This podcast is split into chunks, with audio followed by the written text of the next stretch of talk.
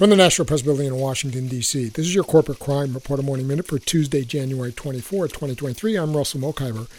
The Justice Department is investigating conduct at the Abbott Labs infant formula plant in Sturgis, Michigan, that led to its shutdown last year and worsened a nationwide formula shortage. That's according to a report in the Wall Street Journal. Attorneys with the Justice Department's Consumer Protection Branch are conducting the criminal investigation, the journal reported.